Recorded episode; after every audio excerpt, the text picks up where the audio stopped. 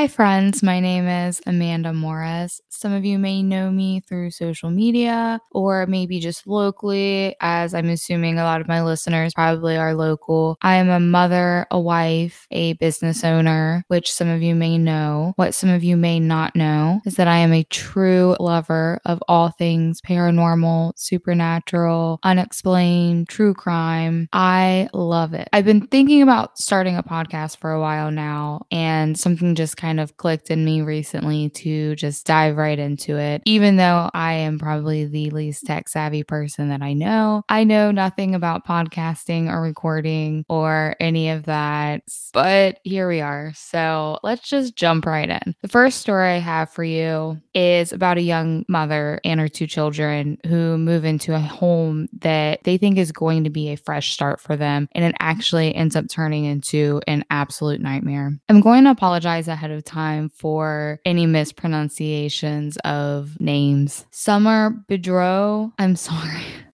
Moved into a house in 2015 in Deep River, Ontario. I looked up this town in Canada and it has roughly about 4,000 people in population, so it's a relatively small little town. Summer had two kids. They were really, really excited about starting this new life together. I got a lot of this information from the paranormal survivor episode that I watched. I couldn't find a whole lot of information outside of that episode. I tried. So most of this is coming directly from the sources, directly from the people who survived this story. I couldn't find how old Summer's oldest daughter Tia was. I think she was maybe a preteen, 10, 11, 12 years old. Her younger daughter Ashley was around three.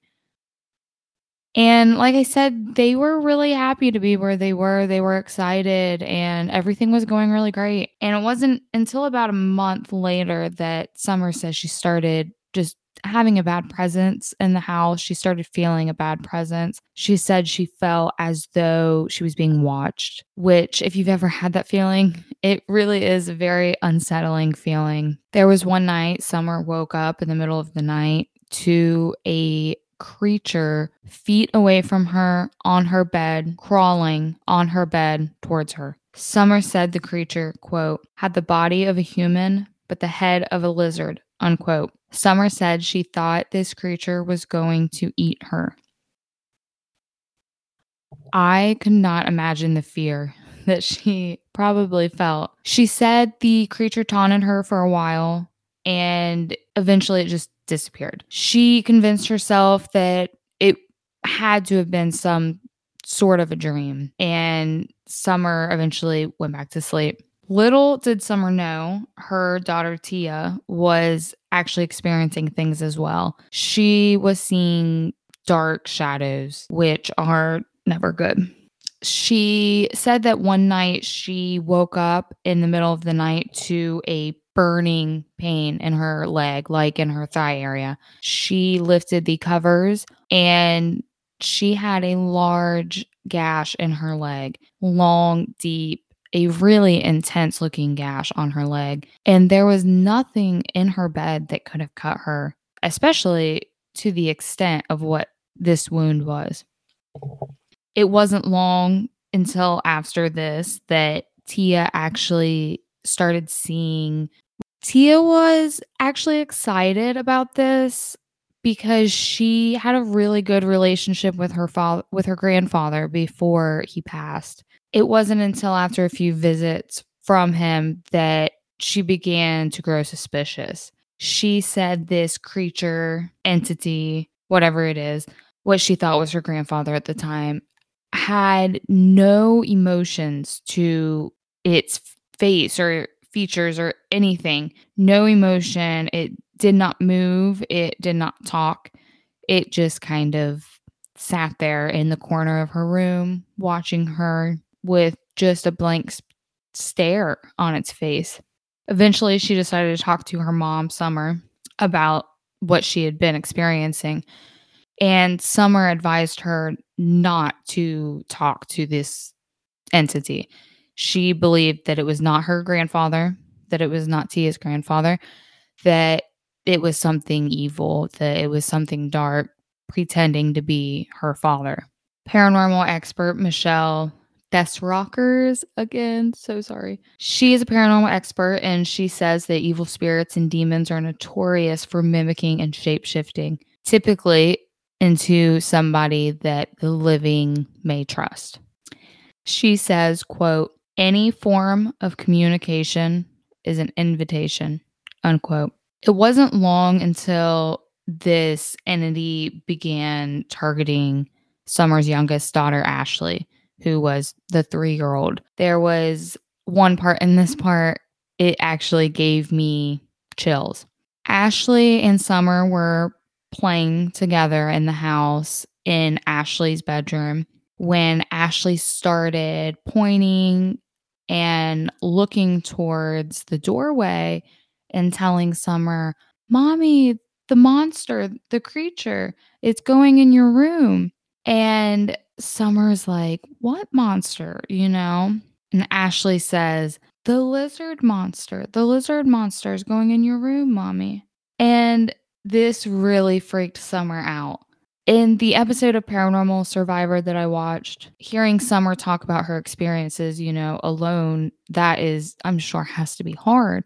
But this is the part in the show when Summer really broke down some you could tell that she really thought her family was in danger. This is when she reached out to a psychic medium named Katie Turner. She was hoping that Katie could do some kind of a blessing on her home or just help her somehow, you know, anything.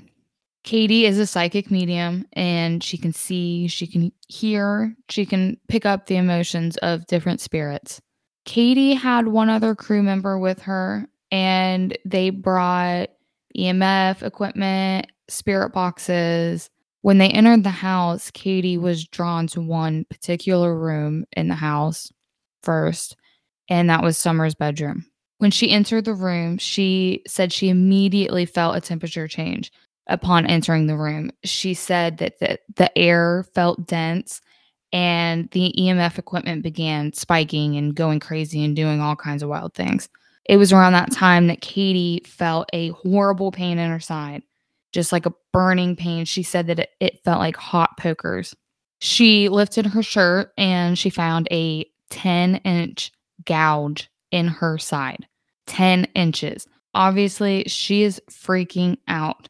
This is the point where she knew that whatever was in this house wanted to hurt people. It was here for one thing and one thing only, and that was to wreak havoc on this family and anybody who tried to interfere with that. At this point, Katie had to finish the investigation. And I don't know if my thoughts were maybe because at first you're like, why didn't she go to the hospital? You know, but I wonder if once you start an investigation like this, and, so, and an attack like this happens, it's like if you quit, then the entity might feel like it's won. I don't know how that works. Well, anyway, Katie had to finish the investigation, and there was still one place in the house that she really felt drawn to, and that was the attic. All three of the women went into the attic together Katie, her crew member, and Summer and they all said they immediately felt uneasy upon entering the attic. Katie said that she could feel the entity in the attic, but she believed that it was trying to hide. Katie then claims that she saw a large reptilian figure, like black, shadowy, reptilian like figure near Summer. The creature then yells in a dark demonic voice that all three of the women clearly heard for them to get out. At this point, Katie's crew member and Summer ran out of the attic. They were getting out of there fast. They were having no part of it. Katie stayed in the attic and I don't know if she had any tried to communicate with the creature, but the creature again told her to get out. And at this point, she did. Katie believed that this creature, after this, was demonic and she decides that she needs to do a cleansing of the house. So she gets her salt and her holy water to cleanse the house.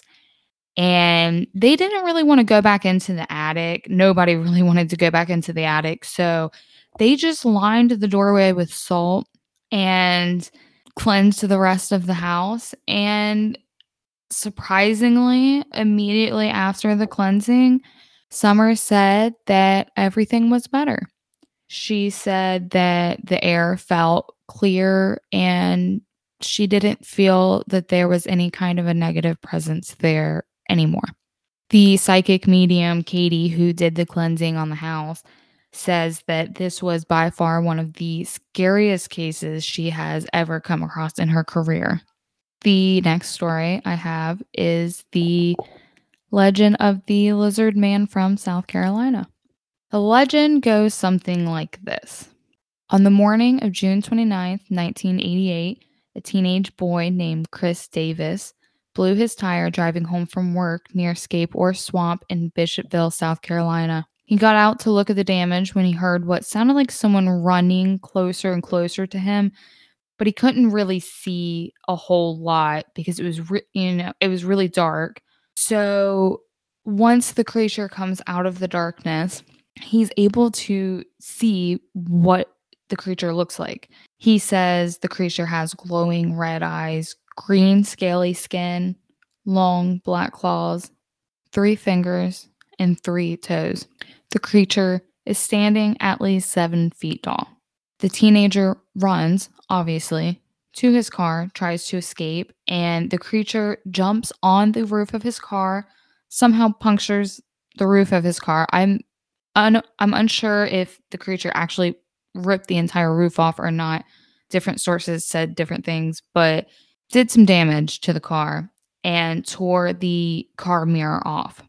I'm assuming this young man got away but this is all I know of the experience. He lived to tell it. It wasn't but two weeks later when police found another vehicle near the swamp, same swamp, with a similar attack. The fenders on the car were bent, the antenna was bent, there were deep scratches all over the car, and some parts of the vehicle seemed to have been chewed on, which I don't know how that could happen.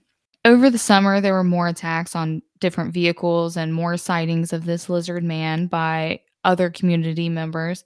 Apparently, they were actually able to make a mold of the creature's footprint, which showed the three toes that Chris described. By the fall, the creature seemed to have just disappeared. Well, mostly. There had been occasional sightings, and in the summer of 2015, a woman was leaving church and she spotted the creature and actually snapped a photo on her phone. I saw the photo, and to me, it looks more like a man in a Godzilla suit. I also found another photo of a creature figure in the woods, and that photo to me seems a little more creepy, but doesn't look like a lizard man. To me, it looks more like a Sasquatch. Or it could have just been a man in the woods.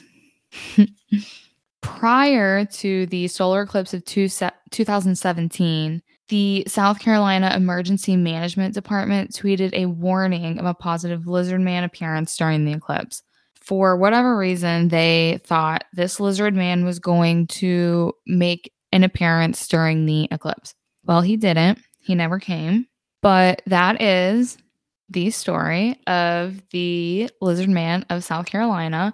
I think the town has uh, some touristy things that have to do with the lizard man and that sort of thing. The next story I have is about the Loveland Frogman. If you are from the Cincinnati area, there is a good chance you have heard of the Loveland Frogman or what some people have called the Loveland Lizard. The legend of the Loveland Frogman goes back over 70 years ago. I believe the first sighting was sometime in the 50s. If you search the Loveland Frogman, you can find tons of different stories. But the story I have heard the most is about these two police officers on March 3rd around 1 o'clock in the morning in 1972. It's a cool night, clear of any fog. It's calm, quiet. Officer Ray Shockey was driving on Riverside Road heading towards Loveland when he spotted what he thought was a dog alongside the road or some kind of, you know, some kind of animal alongside the road, a deer whatever. But he stopped, like, started going slower as he got near it. And when his headlights hit the creature's eyes, it was glowing. And the creature was standing on two feet. He says the creature had textured, leathery skin like a reptile. It was weighing about 60 pounds and it stood approximately three to four feet tall. He said the creature just stared at him and then turned and jumped over the guardrail. At this point, he was pretty shaken up and he drove to the police station to make a police report. And Officer Mark Matthews ended up going back to the scene with him and he could see like scrape marks from the guardrail going down the hill to the river. So there was something there. Well, then on March 17th, so this is the same month, Officer Mark Matthews, the same officer that went out the first time to investigate the first sighting, he was driving near Loveland when he spotted what he thought was a dead animal in the middle of the road.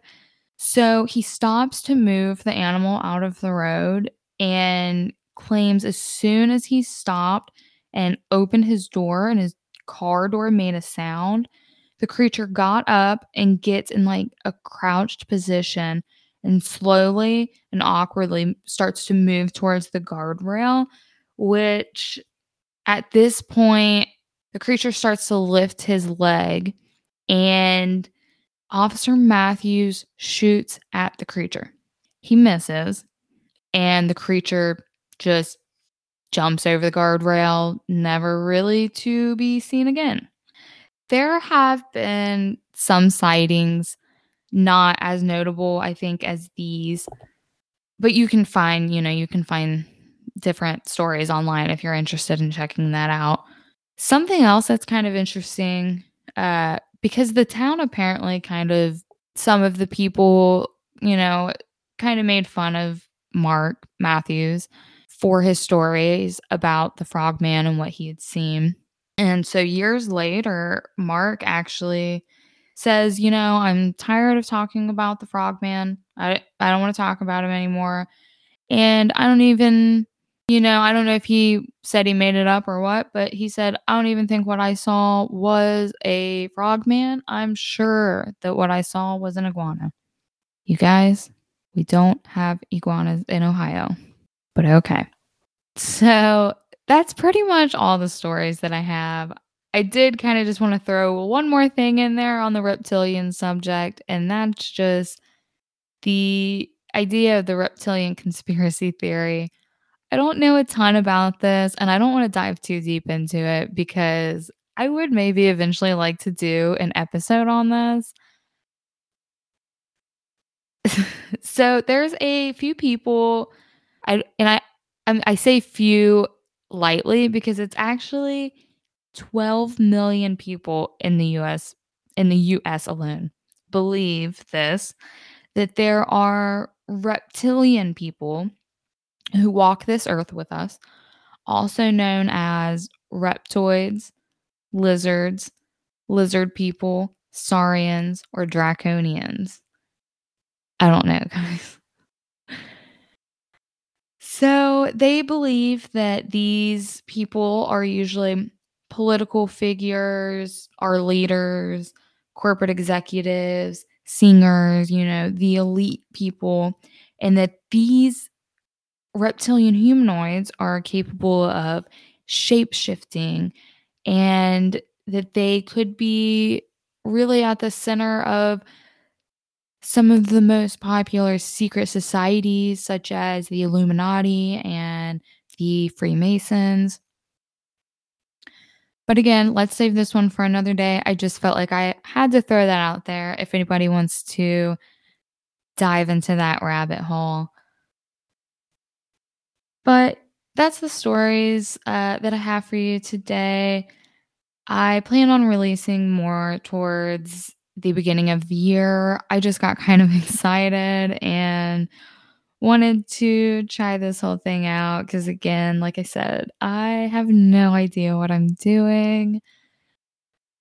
But we're just gonna roll with it and, you know, see where it takes us. So, stay tuned. Thanks for listening and stay creepy.